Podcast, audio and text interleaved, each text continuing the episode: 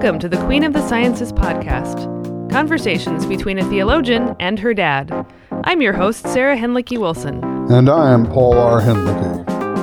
And today on the show, episode four, we are continuing on the Gospel of Mark because we had so much fun with it last time we couldn't possibly get in everything we had to say in just one hour. Today, though, we have great ambitions to wrap it up and move on to a new topic next time. So we are going to pick up where we left off in the story, which was with the Transfiguration. Dad, I'm going to hand it over to you.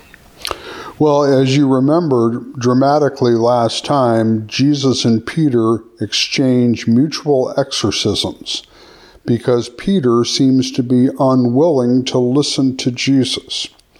It's not accidental, then, that the next episode in the Gospel of Mark is the, on reflection, somewhat baffling story of the Transfiguration. Jesus takes uh, Peter, James, and John with him and ascends to a high mountain, and there before their eyes his form is transfigured or transformed. He becomes bright, brilliant, radiant, uh, like the uh, brightest garments bleached with the best uh, bleach available.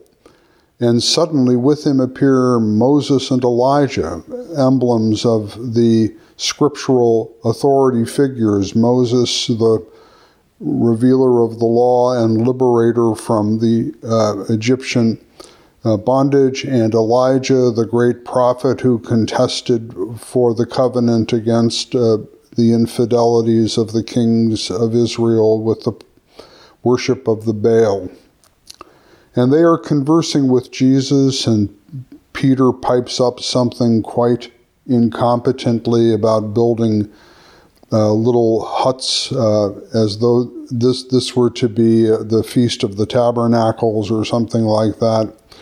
Uh, and while this is happening, and Mark comments, they didn't know what they were saying because they were awestruck.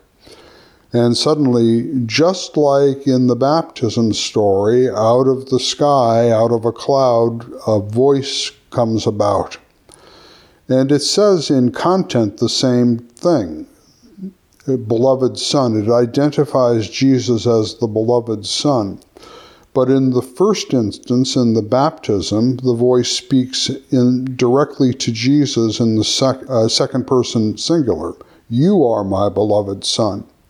But here, the voice speaks in the third person singular. This is my beloved Son. So evidently, it's not informing Jesus of his identity, but informing Peter, James, and John. And especially right after they have heard the very hard news about the cross, which they did not want to listen to. Precisely. And then, very emphatically, the voice says, Listen to him. Listen to him.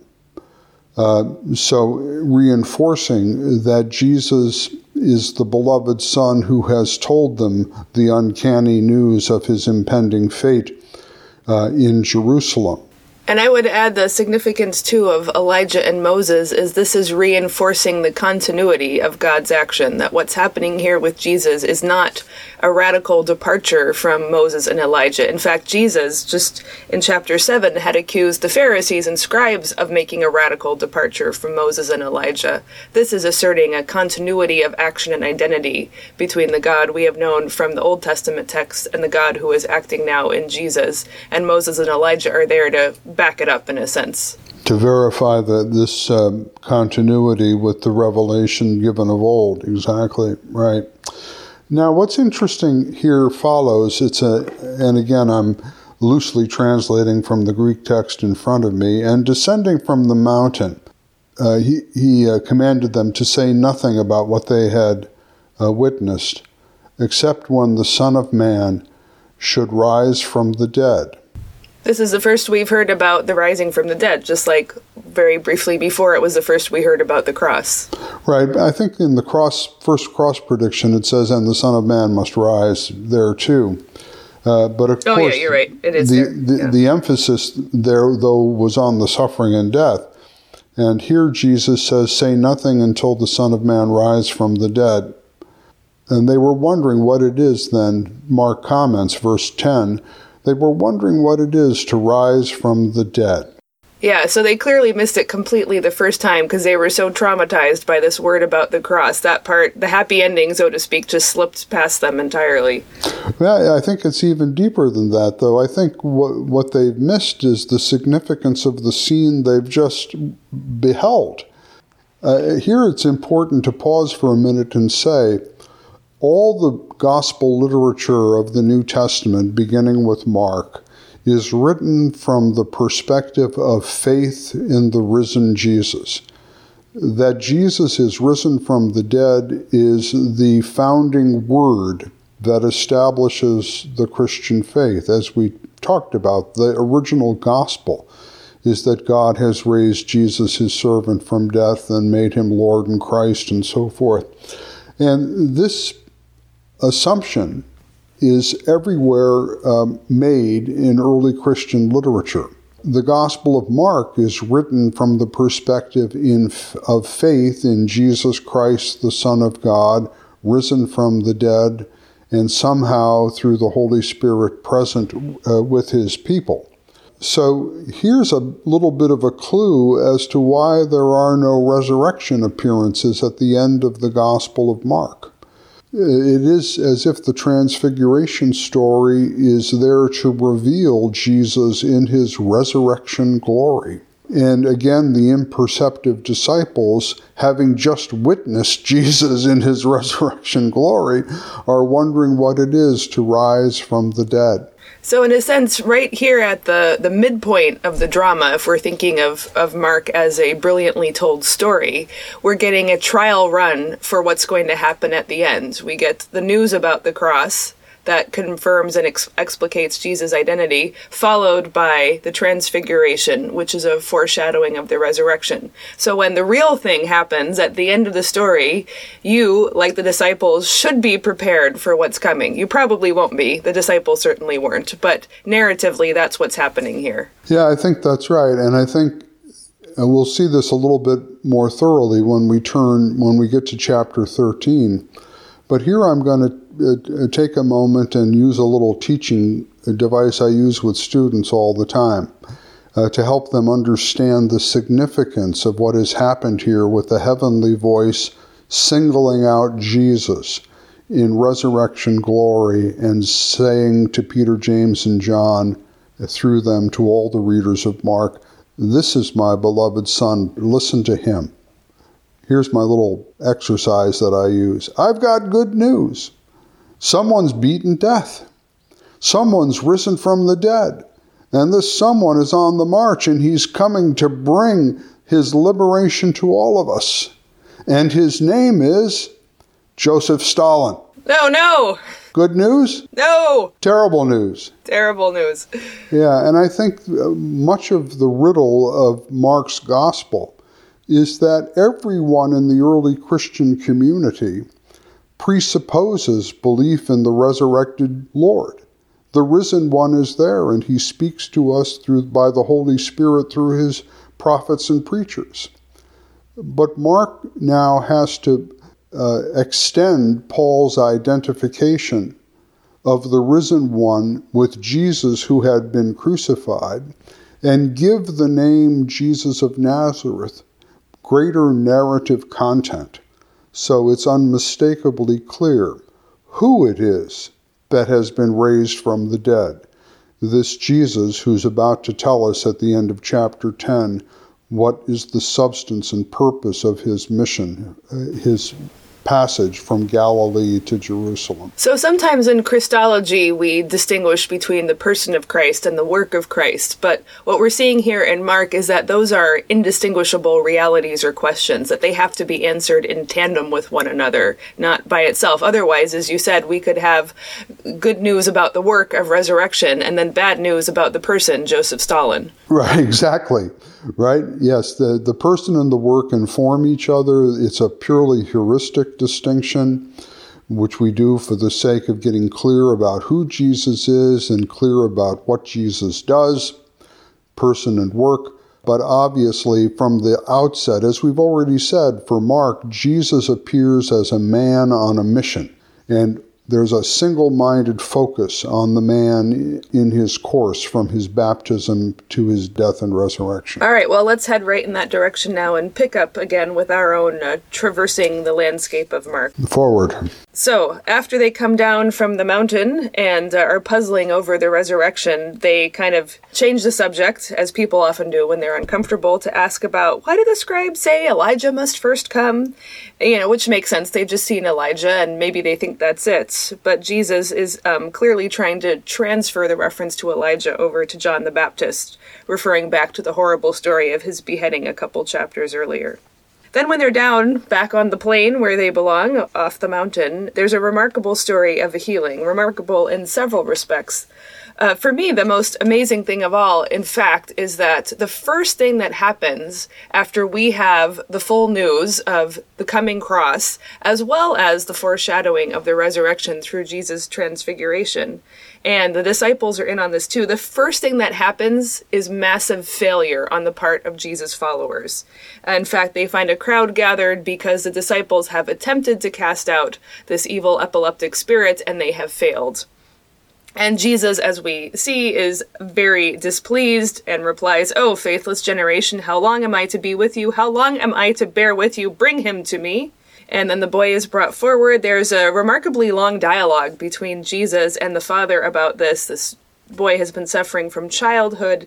It is a really terrible um, affliction he has, being cast into fire and water.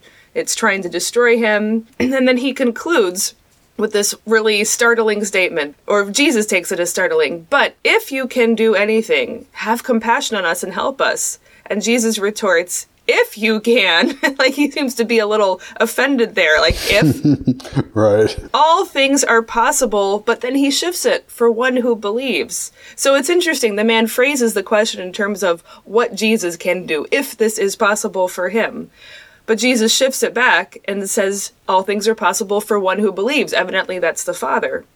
And then the immediate response of the Father is, I believe, help my unbelief.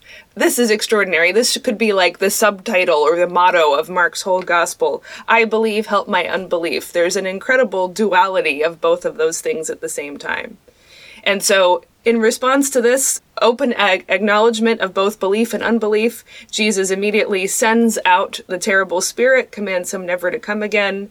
Uh, the exit is so traumatic that the boy seems to be dead, but Jesus takes him by the hand and lifts him up again. And this is just this is just so wonderful to me that uh, Jesus' mercy for for unbelief in the midst of belief. It's not a, a, simple either or proposition, and I think those of us who have tried to be Christians know how how profoundly that is true. Then we have change of direction that begins here um, in the next section. So from they went on from there and passed through Galilee, which is where most of the action has been taking place in Galilee or around the margins of it. And he did not want anyone to know. And now we have the second passion prediction, pretty hot on the heels of the first one. And he says again to the disciples, "The Son of Man is going to be delivered into the hands of men, and they will kill him."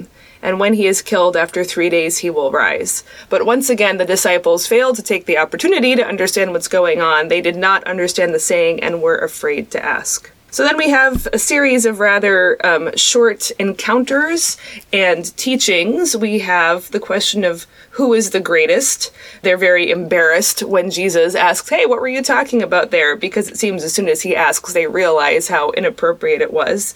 And Jesus contrasts their power jockeying with a little child's and says, Whoever receives one such child in my name receives me, and whoever receives me receives not me, but him who sent me. We see a lot of this in the other Gospels too, in Matthew and also in John, this kind of exchange language that to receive one person is in fact to receive another. John especially talks about that having the Son is having the Father, having the Father is having the Son. Um, and Jesus extends it here to another degree that receiving the child in his name is to receive Jesus, and to receive Jesus is to receive the one who sent him. So there is this very beautiful, growing network of interrelatedness. Again, uh, not at all an individualistic view, but a, a communally oriented one of connection. Uh, following that, there is the, the irritation by the disciples that someone else is casting out demons in Jesus' name, but not one of them.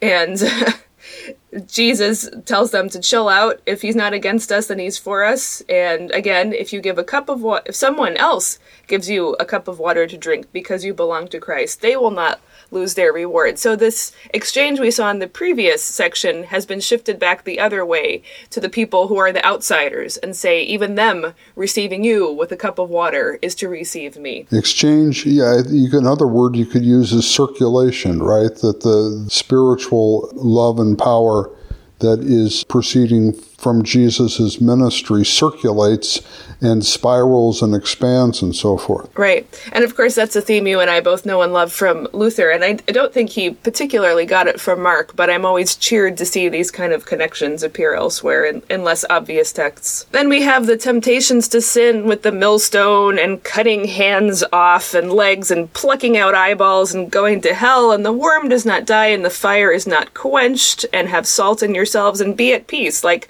who can be at peace after just hearing that you should gouge out your own eyeball? Um, I think we'll uh, save further discussion of those kind of things for when we get to the apocalypse of chapter 13. Then, probably no mistake, following on a reference to children before, we're going to come up to another reference to children up above, but uh, in between, there is a discussion about divorce. Um, and again, this is put in the context of, uh, you know, what is lawful, what Moses allowed. And in this case, now Jesus pushes back a little harder against Moses than he has before. He does refer the question to Moses is it lawful to divorce? And they're right, Moses did allow for it, but Jesus points out, okay, Moses allowed it, but because of your hardness of heart. And he refers to something even older than the law, which is the original intention of creation, which is God made them male and female, therefore a man shall leave his father and mother and hold fast to his wife, and two shall become one flesh, so they are no longer two but one. What God has joined together, let no one separate. And here, Mark is very stark about the issue. You know, there's just no divorce period. Matthew will soften it up a bit and add a, you know, some cases where maybe it's okay. But Jesus here is, is pretty hard referring back to the original intention of creation.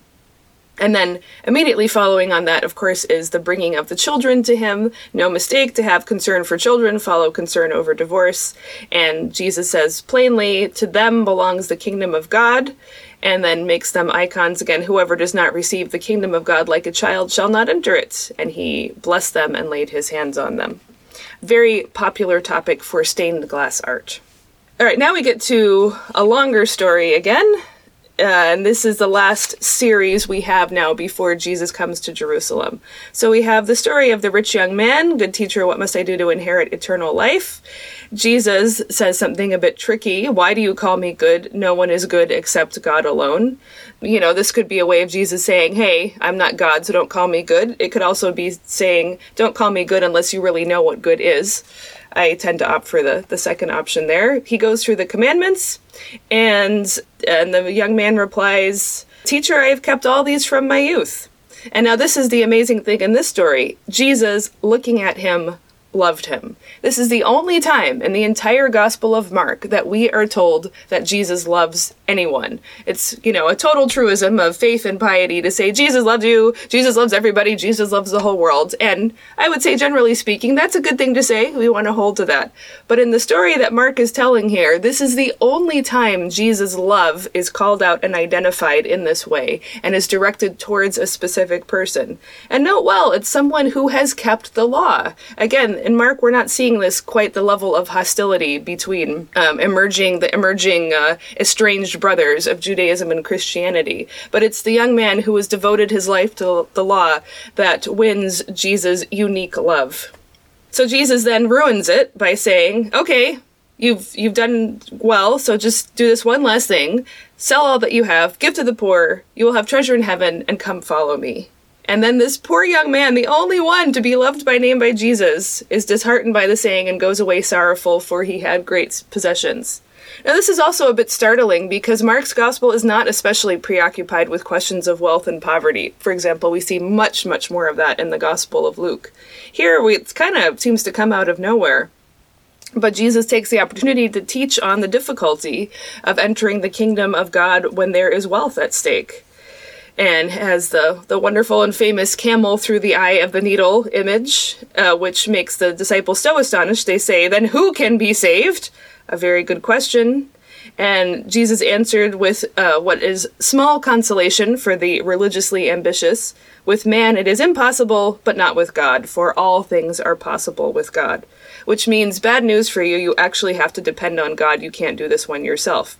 Peter misses the point, as usual, and says, See, we have left everything and followed you, trying to prove that he could do what the young man that was loved by Jesus could not. I expect there was a little bit of envy going on there. And Jesus here again gives us a faint foretaste of the apocalypse coming. He says that no one who has left all these things, brother, sisters, mother, father, house, children, lands, etc., for my sake and for the gospel, that person will receive a hundredfold back, but with persecutions, and in the age to come, eternal life, and the great reversal that will happen there. Immediately afterwards, we get the third passion prediction. You see how fast and thick they're coming now. And this is the turning point towards the final bit of the action, uh, which will really start in chapter 11. But we're getting now to the end of the middle section of the story. Because now, when Jesus talks about his passion, now he is on his way to Jerusalem. It says, And they were on the road going up to Jerusalem, and Jesus was walking ahead of them and they were amazed, and those who followed were afraid. So, this is a very clear signal that there is a shift now in direction. All this time, Jesus has not approached Jerusalem, though some people from Jerusalem have approached him. But now, with the third and final passion prediction, he is on his way there, and he informs them again See, we are going up to Jerusalem, and the Son of Man will be delivered over to the chief priests and the scribes, and they will condemn him to death, and deliver him over to the Gentiles, and they will mock him, and spit on him, and flog him, and kill him, and after three days he will rise. A little more detail this time. The detail is not happy, it's worse the mocking, spitting, flogging, etc. Then we get to this very interesting little exchange with James and John, the sons of Zebedee. They set him up like if you have a kid who says, Mom, I want you to do whatever I ask of you, you will never ever say yes. But that's exactly what James and John do. Teacher, we want you to do for us whatever you ask. And they asked to sit at the right and left hand in glory. They obviously did not get the message when Jesus rebuked them for talking about who was the greatest. And now Jesus replies with something really bizarre in the context of this gospel. He says, Are you able to drink the cup that I drink, or to be baptized with the baptism with which I am baptized? Now, I think we often glide over this because baptism is so central to practice. It's so obvious Jesus got baptized early on and so forth. Like, it doesn't seem weird that he would use this language. But actually, in this gospel, we have no reason to really associate baptism with Jesus per se. I mean, he does get baptized early on, but John does it to him and then later references to uh, to baptism really refer again to John as John the Baptist. He is the one that it's associated with, and so forth. So now, for Jesus to claim baptism not only for himself but as something beyond this washing in the Jordan, but it obviously is alluding to his passion. Something more profound is going on here. My own suspicions are, uh, in part, that this is a connection on some very deep, mysterious, and long lost level between between Mark and Paul.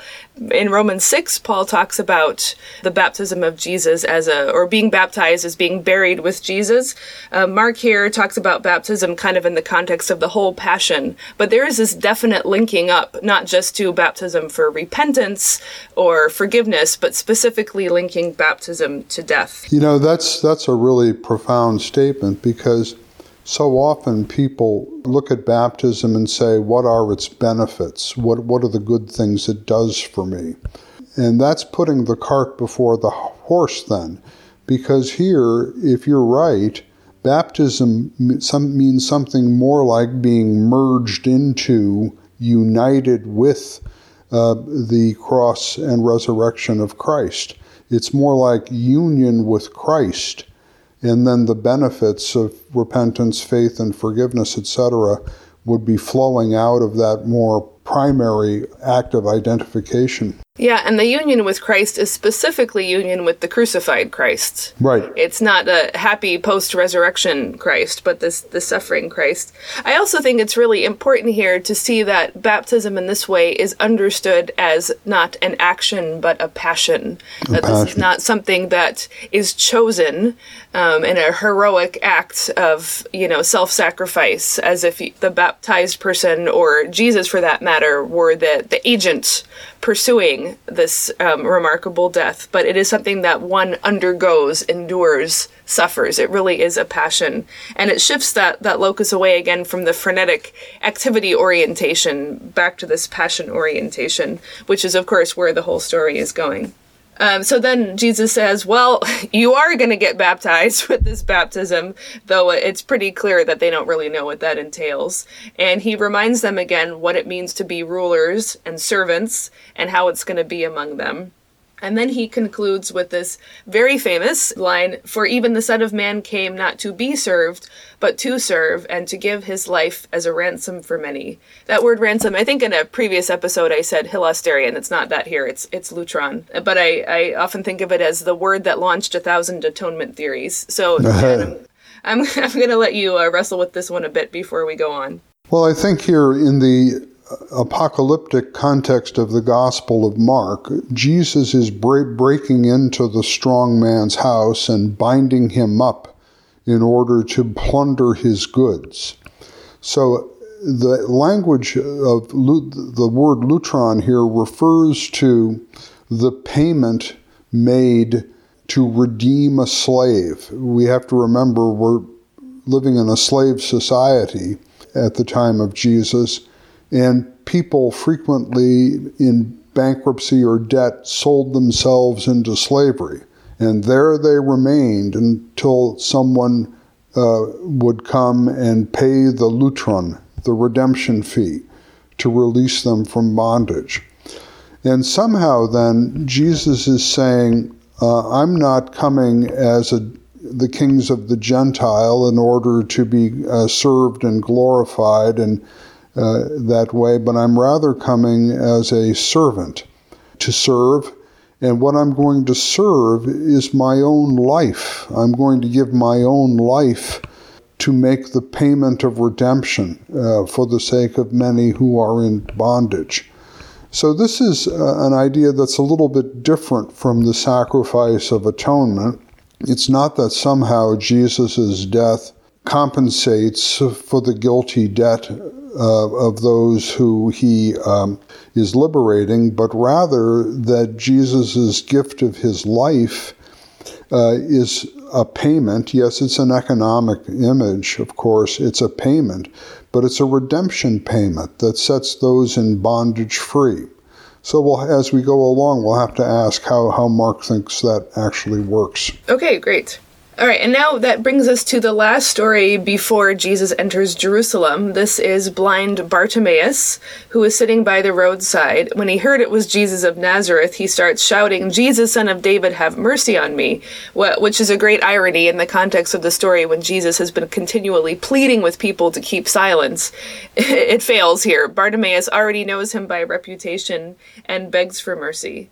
And uh, Jesus, of course, then heals him and heals him on the first try. Jesus says, Go your way, your faith has made you well. And take note, this is the last healing of blindness in this gospel, but it's the first time we've had a healing of blindness since the passion predictions and the transfiguration. So if you remember, before Jesus reveals about the cross, he does the healing of the eyes and things are blurry like trees walking. And so, in a sense, now that you have had these three passion predictions, we're on the other side of that and the transfiguration. Now, this is, in a sense, your last chance to see clearly what's happening. And Bartimaeus is sort of a figure of that. Notice, too, how Bartimaeus addresses Jesus as Son of David. That, that's an address that's pregnant with meaning because Jesus is about to enter the city of David where he's going to be greeted as the one who is coming to fulfill the the coming kingdom of our father David. Right, and I don't think this name has been applied to Jesus and certainly hasn't claimed it for himself yet. So this is kind of beginning to raise the stakes as people are adding names to Jesus and um, the Romans are going to overhear and have some opinions about that as well. Exactly. Now we've just got a, a, a, contrast here that is increases the tension. On the one hand, Jesus comes not like a typical king to be served, but to serve, and serve what? His own life as a payment of redemption for those in bondage. And that uh, statement about Jesus' mission is contrasted with the greeting of Jesus as the heir, son, and heir of David's throne. Right, so the crowds are going to have a hard time merging these identities, as uh, has been so often the case in this gospel. So now we begin the final, ending payoff, the big final scene and in several parts. The last time we recorded, you mentioned how Mark's gospel has been characterized as a passion narrative with an, a long intro. You know, I don't think that's completely wrong. I think you need the entire story up to this point for the passion narrative to be meaningful at all. Everything that has happened so far has been raising the tension like any good story does to tell you why this payoff is so meaningful and so exciting.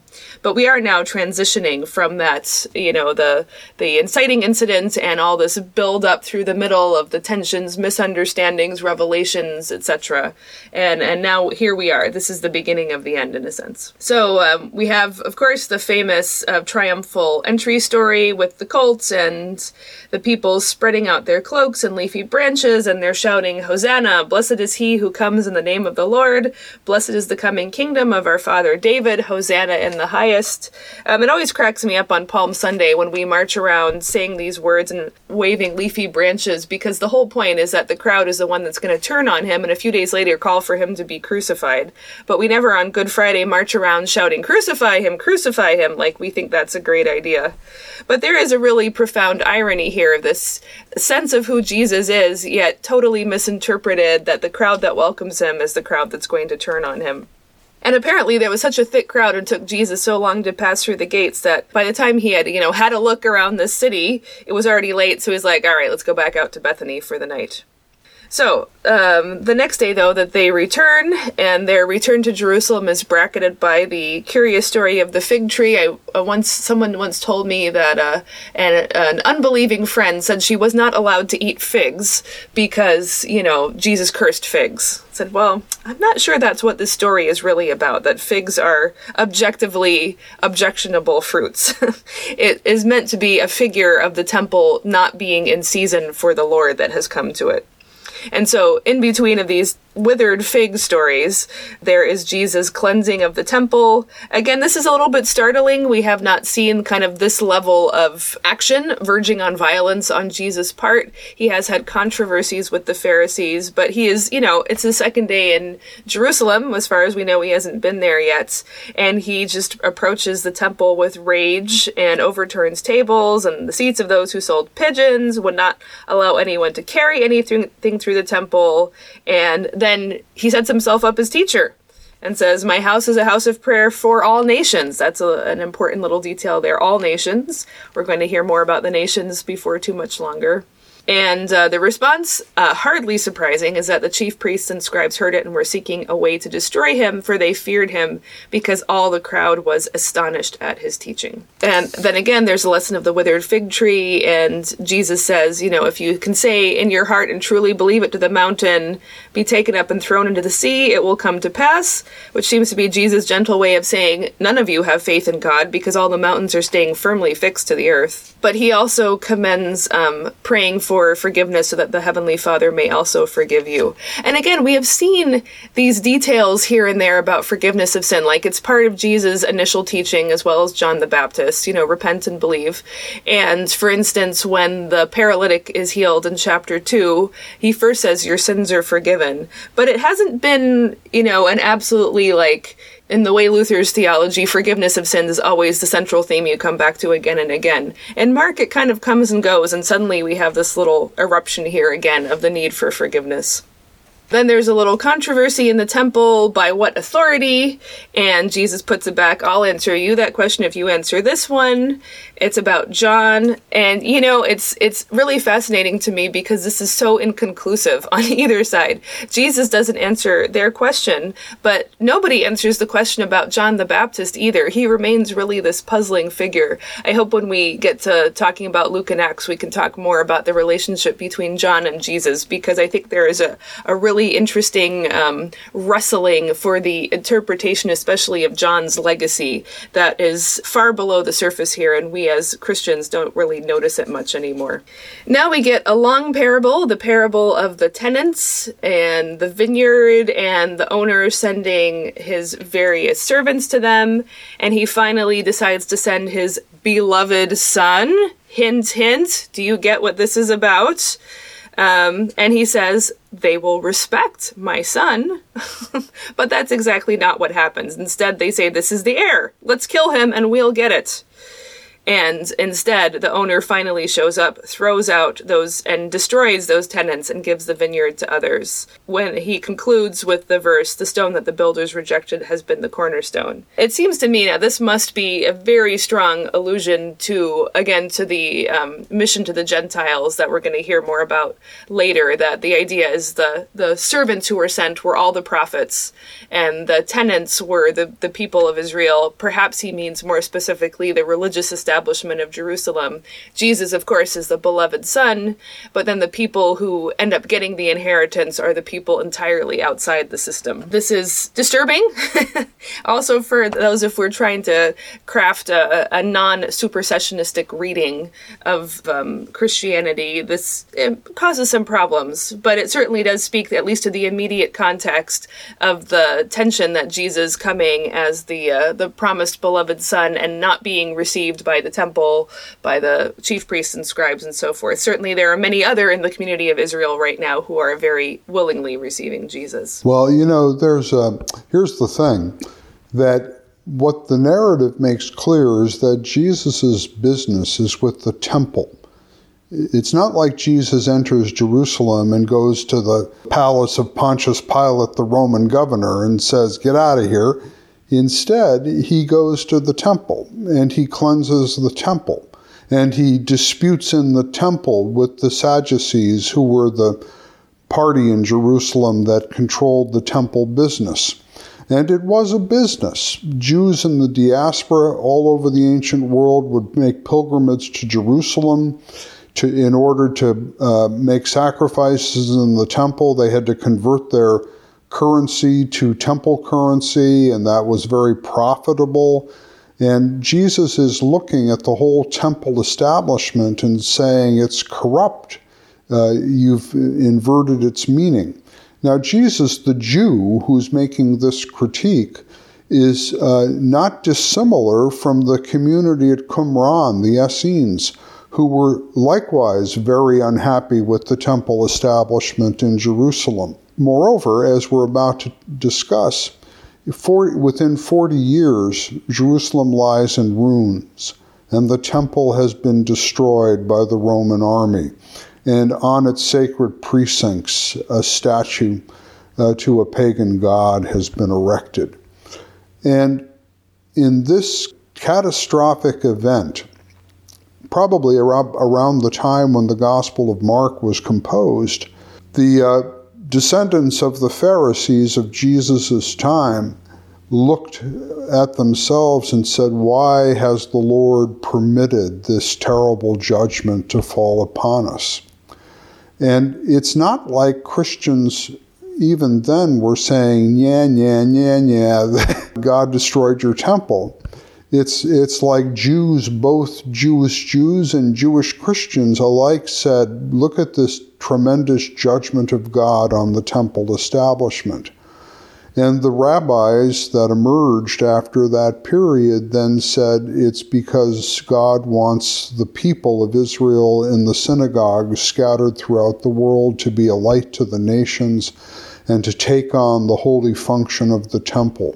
Yeah, that makes a lot of sense because as we've seen throughout, Jesus is not attacking Israel's own tradition or the Pentateuch or Moses or Elijah. What he's really attacking is recent interpretations uh, that are militate against what that faith of Israel was always meant to be. And now, if we look ahead at the rest of chapter 12, all of these controversies are really specific to that temple establishment and their failure to understand what God is about.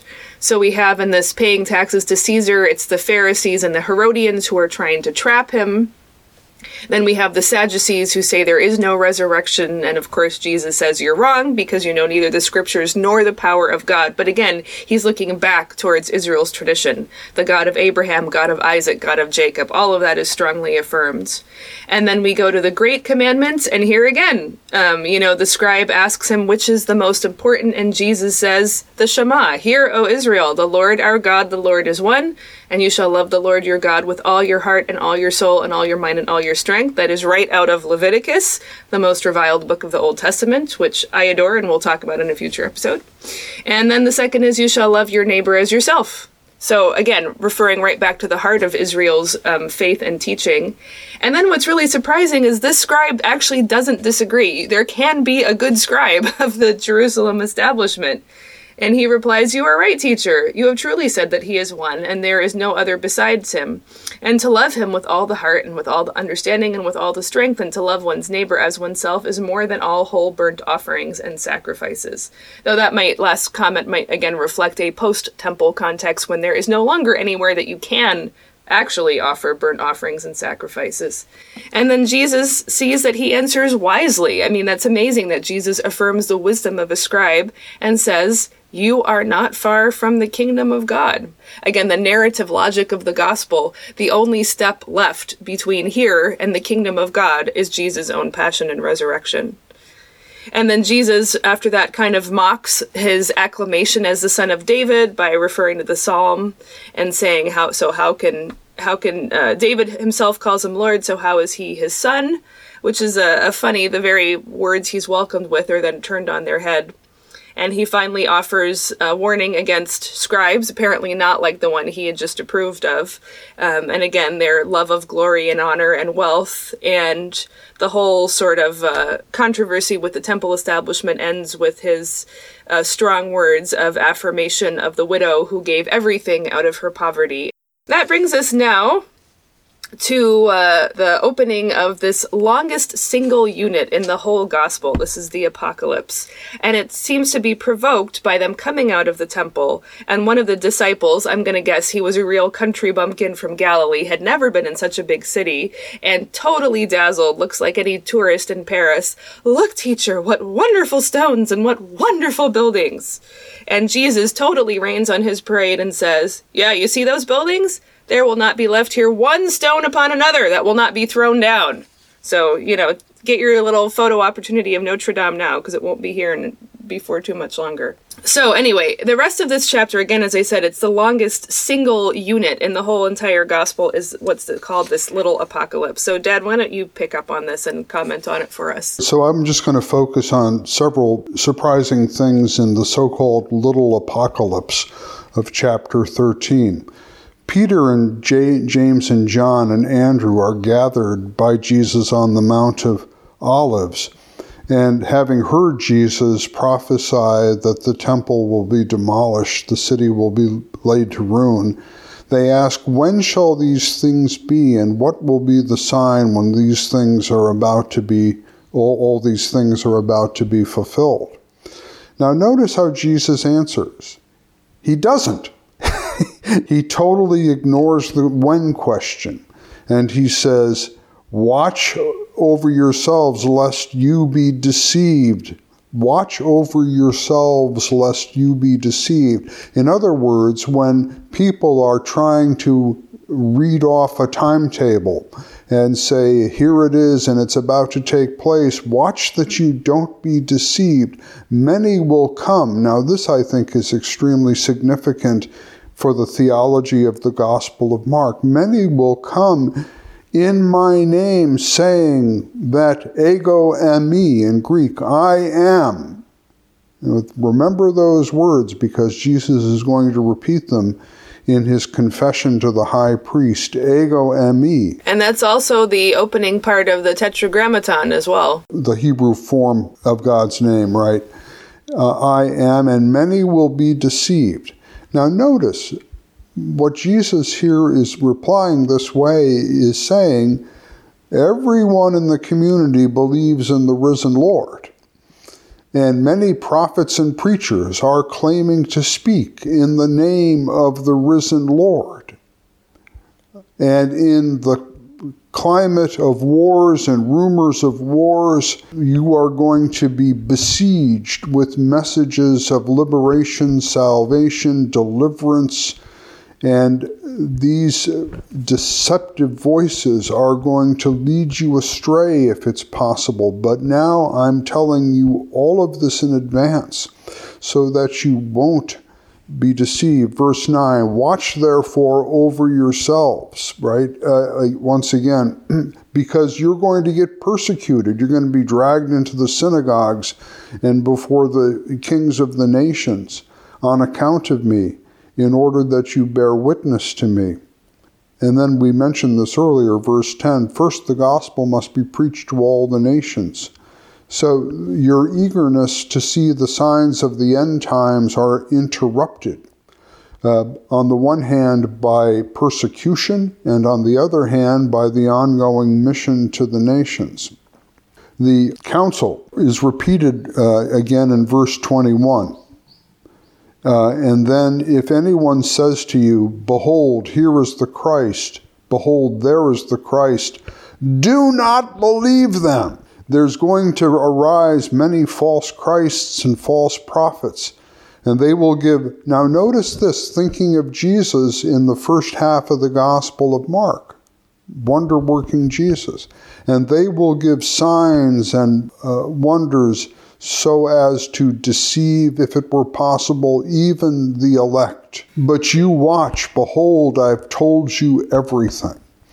And then the little apocalypse concludes in verse 24 and 25 with an utterly cosmic transformation. The coming of the end will be unmistakable because then the Son of Man will appear coming in the clouds with power and a great power and glory. And then he will send the angels, and they shall gather the elect from the corners of the earth, and so forth. So the finale is unmistakable. Uh, and it's as if the prelude to the finale is indefinitely extended. It's filled with persecution on the one side and mission to the nations on the other. And in the midst of all this fog and friction of apocalyptic battle, the fundamental injunction is don't be deceived. Recognize who Jesus is, who the risen one is, uh, as Jesus, who is and remains forever the man Jesus, as he's been presented in these words of the Gospel of Mark. And it's really remarkable how Jesus, in fact, relativizes everything that made him popular in the first half of the gospel, namely the signs and wonders, because he says quite plainly pretenders can perform signs and wonders. That itself is not sufficient criteria for identifying the Christ correctly. Exactly right. Yeah, and it's interesting that you say too about this sort of indefinite extension of the end time with the persecutions on the one side and the mission of the nations on the other. In fact, that also forecasts why the, this story itself will have an inconclusive ending because in fact the story it's telling has not yet finished. It's still going. Yeah, I think I think we could almost say something like this that for Mark, the evangelist Mark, the end times are inaugurated or initiated wherever the gospel of Jesus Christ, the Son of God, is proclaimed. And somehow this cosmic event uh, is all in macrocosm, is happening in microcosm wherever and whenever the gospel of Jesus Christ, the Son of God, gets proclaimed. Okay, well, again, we're a little bit pressed for time here, and I think we will do a future episode on the crucifixion. So I'm going to go a little bit more quickly through the end here and just try to lift up what are some of the distinctive features here.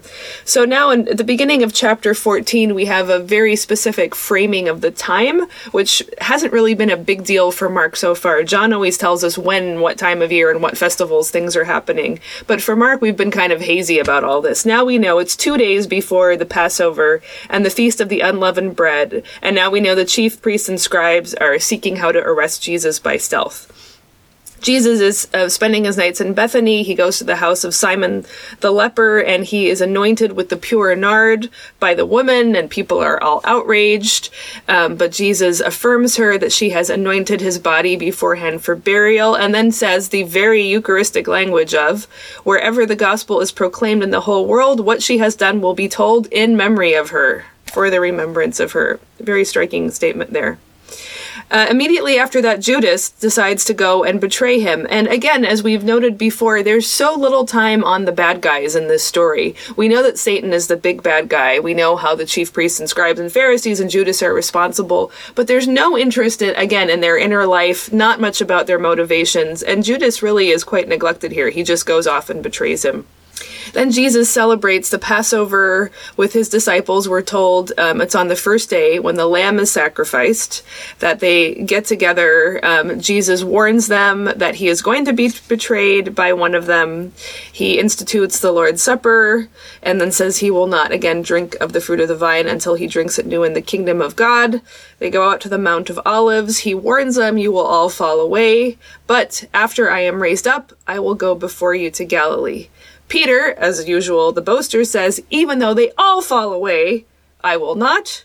And Jesus has bad news for him. Truly, I tell you, this very night, before the rooster crows twice, you will deny me three times. But Peter says emphatically, If I must die with you, I will not deny you. And they all said the same. So, um, this is just the tragic pattern we've seen all the way through here. And again, so extraordinary that the number one disciple is singled out primarily for his failures. Then they go away to Gethsemane to pray. Jesus is very sorrowful. He asks, he says, uh, he quotes himself, in fact, saying, All things are possible for you. Remember, even rich people can go to heaven with you. So if all things are possible for you, remove this cup from me, yet not what I will, but what you will. And of course, the disciples keep falling asleep. Jesus keeps on praying. And finally, the betrayer is at hand. You know, you could comment there uh, the interactions between God and Jesus directly in the Gospel of Mark. We've heard God speak from heaven at the baptism and again at the transfiguration. So God takes the initiative, Jesus is the recipient, uh, words from above. Here in the Garden of Gethsemane, Jesus addresses God, Abba, Father. With you all things are possible if it be possible, remove this cup, nevertheless, not what I will, but what you will be done. And then again on the cross, Jesus is going to cry out, My God, my God, uh, why have you forsaken me? And so in these two episodes, the interaction is from Jesus to God, from Jesus to God. And it's quite striking, isn't it? That unlike in the baptism and the transfiguration, Jesus' prayers to God apparently are met with silence. Or simply, eh, you're on the right course and I'm not going to stop you. Yes, drink the cup. Right. Receive the baptism. That's called an argument from silence. Yes, not very satisfying for logicians or for people about to be crucified. So anyway, G- Jesus is arrested. As we know, everybody flees him. Um, in chapter 14, 51 and 52, we have something unique to Mark, not picked up by the other synoptic brothers, which is, and a young man followed him with nothing but a linen cloth about his body. And they seized him, but he left the linen cloth and ran away naked. No further explanation, very bizarre little detail there. I like to think that it was the author of the gospel himself inserting himself in this embarrassing little scene here. One other theory that's often uh, mentioned is that it's a symbol of baptism. Since in early Christian baptism, people were stripped of their worldly costumes and went naked uh, into the pool of water, symbolizing their union uh, with Christ in death. Ah, there you go. I hadn't heard that one. Okay, then Jesus has his trial before the high priests. There's all this false testimony. They finally sort of agree that he talks about destroying the temple, which of course readers know has in fact happened, though not by Jesus' hand. Jesus is silent a long time, but finally says, affirms that he is the Christ, the Son of the Blessed, and you will see the Son of Man seated at the right hand of power, coming with the clouds of heaven, as we heard in the Apocalypse of chapter 13. And they've decided that's enough then we have Peter's denial three times, despite his uh, boasting that he would never abandon Jesus, and he breaks down and weeps. In the morning, Jesus is handed over to Pilate. Again, unlike John's gospel, this is a very brief interchange with Pilate. He's not really the bad guy here. He just says, Are you the king of the Jews? Have you no answer to make? Pilate's amazed. He realizes that it's somehow out of envy that Jesus has been turned over, so he tries to get Jesus released. Says, Hey, you know how I let someone out of prison for you at your festival? How about Jesus? And no, they ask for a murderer instead. And he can't figure out why. What evil has he done? Why do they want to crucify him? And in the end, Pilate, a good wishy washy politician, decides he wants to satisfy the crowd. So he releases Barabbas, scourges Jesus, and hands him over to be crucified. I think you can again see the narrative art of the, of the evangelist Mark in the way that Peter's denial uh, bookends uh, Jesus' confession.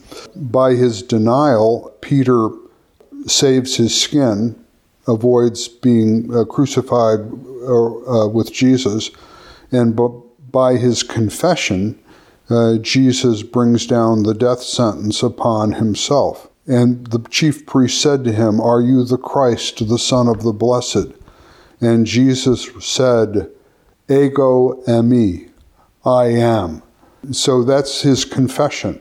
Uh, it's the first time that Jesus openly acknowledges his identity. And I think it's really important to see here by acknowledging his identity in this circumstance, he brings down the death sentence uh, for blasphemy upon himself. He could have escaped like Peter did, but he doesn't and takes the consequences. Exactly. So then the soldiers lead Jesus away. They mock him, Hail, King of the Jews, with the purple cloak and the, the crown of thorns, the reed in his hand.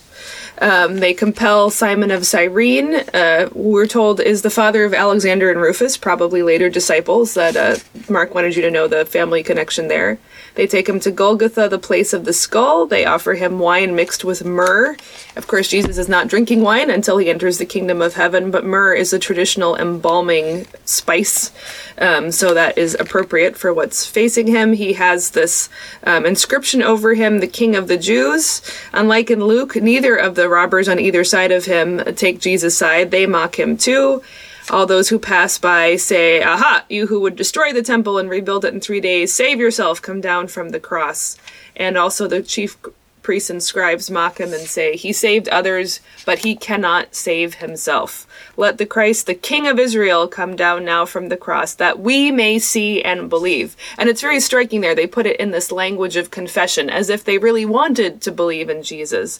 But in fact, they are so committed to what um, Jesus in chapter 8 would rebuke as not the divine way of thinking, but this worldly way of thinking, that if you can save others, surely you can save yourself. And if you want us to believe, surely you will do, perform the miracle of saving yourself. But that is exactly what Jesus refuses to do. Yes, exactly. And notice even the formulation in order that we see and believe. Well, if you must see in order to believe, what you're believing is the evidence of your own senses you're not believing the Word of God or the promise of Jesus, which is something other than believing the evidence of your own senses. Right. So finally, though, we are not to infer that because he is doing the right thing, Jesus is in a cheerful mood as he hangs dying on the cross. In fact, there is darkness over the whole land, and at the ninth hour, Jesus cries, or better, screams with a loud voice, and the words of the Aramaic are preserved Eloi, Eloi, lema sabachthani, which means, My God, my God, why have you forsaken me? This is not in any way the heroic ending we were looking for, and in fact, Luke and John dislike it so much they delete it, though Matthew preserves it. But this is the very startling ending for this guy who believed all along that he was doing God's will and enacting his presence and leading the battle into his kingdom. And in fact, at the last, he cries, You have forsaken me. Why? What has, what has gone wrong here? And at that moment, Jesus utters a loud cry, breathes his last, and then we have a very startling little detail here. It's easy to pass over. The curtain of the temple was torn in two from top to bottom. So this refers to within the temple, the part that screens off the Ark of the Covenant, where the original tablets of the Ten Commandments are supposed to be. It's the Holy of Holies that only the high priest can go on the holiest day of the year, the Day of Atonement. But there is nothing there there has never been anything there for centuries now because the ark has long since vanished. So there is, in a sense, this kind of void at the center of the temple, which at the moment of Jesus' death is exposed, that God who is supposed to be dwelling there is in fact not there. And for Mark's narrative, the terrible irony is that at the exact moment that actually God present with Israel is murdered and dies is when they discover this emptiness at the heart of the temple after all. So a very startling juxtaposition there. You could also add to that the thought that the Holy of Holies, the curtain separated the uh, inner sanctum of reserved for God's presence into which the high priest could only enter once a year separated uh, God from uh, the hoi polloi, the masses, even the Jewish masses who were kept outside of it. So the severing of the temple could also indicate the at one-ment uh, of God and, uh, God and humanity. Right, very good, very good.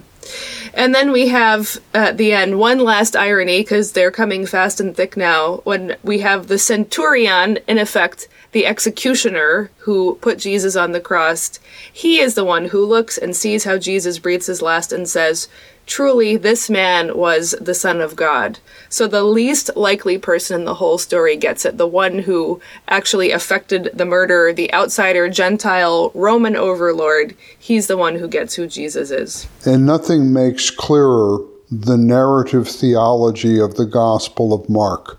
This is, of course, psychologically uh, implausible that the centurion came to faith like that. Quite the contrary. Mark's point is here if you don't grasp with the executioner who Jesus really is at the moment of his God forsaken death, if you don't grasp that this is the beloved Son who dies a God forsaken death in this way giving his life as the bond payment for the redemption of enslaved humanity. If you don't get that here, you're never going to get it, and no resurrection appearances are going to help you get it. This is this is the apocalypse, the cosmic moment in the Gospel of Mark. So this is the climax of the action, and what follows now is what we call denouement, where we kind of follow up the loose ends and kind of come down off of the crisis moment, which is is not just Jesus' death, but the centurion's recognition of who he is in the moment of his death. So we hear about the women. We haven't heard a lot about the women so far in Mark's gospel, but they are named by name Mary Magdalene, Mary the mother of James the younger and Joses, and Salome. They had been ministering him, and there were also many other women, we are told, who came up with him to Jerusalem. Wish we'd known more about them. Joseph of Arimathea, a respected member of the council, so again, part of the Jewish establishment, who was looking for the kingdom of God, we're told, took courage and asked for Jesus' body. Pilate is a bit startled that Jesus is already dead, though considering that he'd already been thoroughly scourged before he was crucified, shouldn't be too surprising. But he grants the corpse to Joseph. Joseph puts it in the tomb, and Mary Magdalene and the other Mary see where Jesus was laid. And then finally, chapter 16. Probably, as far as we can tell, it's only the first eight verses in your Bible that are authentic to Mark's gospel. The rest of them were added later, probably because people were not happy with the abrupt ending and the lack of resurrection appearances. But when the Sabbath is past, Mary Magdalene, Mary the mother of James, and Salome bring spices so they can anoint him. He had to be buried very fast before the Sabbath fell, so he didn't get the proper embalming. They go to the tomb, wondering, of course, how on earth they're going to get in, and then they they see that the stone has been rolled back, despite being very large. They go inside the tomb and they see a young man sitting on the right side, dressed in a white robe, and they were alarmed. It seems very clear that this is not Jesus himself. It also doesn't seem to be an angel. Maybe it was the naked young man who got clothed again when went to the tomb ahead of them. Whoever he is, the identity of this guy does not seem to be remotely important to Mark. What's important is his message. He says, Do not be alarmed. You seek Jesus of Nazareth, who was crucified. Very important there to link the identity of Jesus to his crucifixion.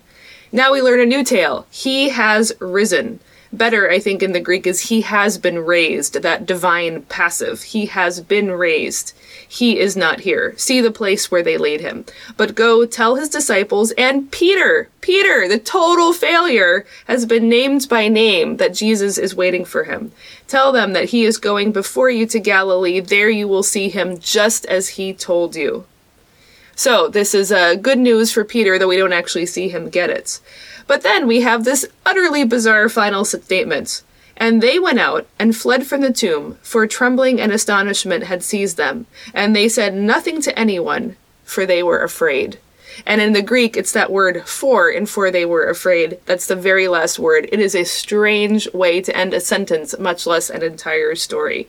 And of course, it can't possibly be the end of the story because otherwise, why would this story be told at all? Why would there be a Christian community? Why would we even know in whatever way that these women had done this? There is something deliberately open ended and suggestive about this conclusion. As if to say to the one who's listened to this whole long narrative, well, what about it? How does the story continue? How does the story end? It kind of puts that right in the lap of the reader, doesn't it? I think that's exactly what it's supposed to do. When I was a kid, there was this really popular series called Choose Your Own Adventure, and you would like read a section and then would say, if you do this, turn to page 51. If you do that, turn to page 72 or whatever. And you could read lots of different stories depending on the, the choice you make. And it always reminds me of this here that somehow the reason the story doesn't end is because now it devolves back to you, the reader or the listener or the baptized or the not yet baptized or whatever to say, well, is this going to be the end? Is this fear, trembling, silence, or is something else happening here? I think you could add one more thought here that the identification of Galilee as the place where Jesus will uh, reconnect with his disciples is symbolically significant. Uh, uh in fact, most of the other resurrection accounts have the appearances occurring around um, Jerusalem. Uh, but here it's as if to say, Jesus is risen in order to continue all that he began to do in the region of Galilee. John the Baptist summoned people out into the wilderness, but Jesus, having struggled with Satan in the wilderness, came into Galilee, bringing nearer the kingdom of God.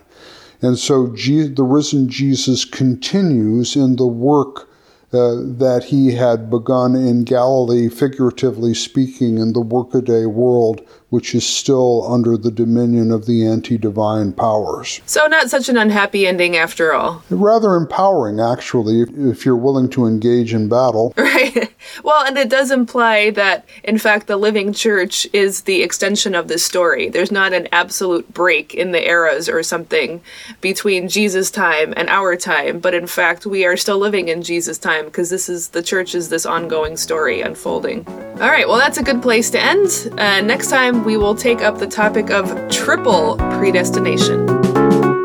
Thanks for listening to the Queen of the Sciences podcast. For show notes and more, visit our website, queenofthesciences.com. To find out more about what we do, visit sarahhinlickywilson.com and paulhinlicky.com. Finally, please leave us a review on iTunes and tell a friend about the show.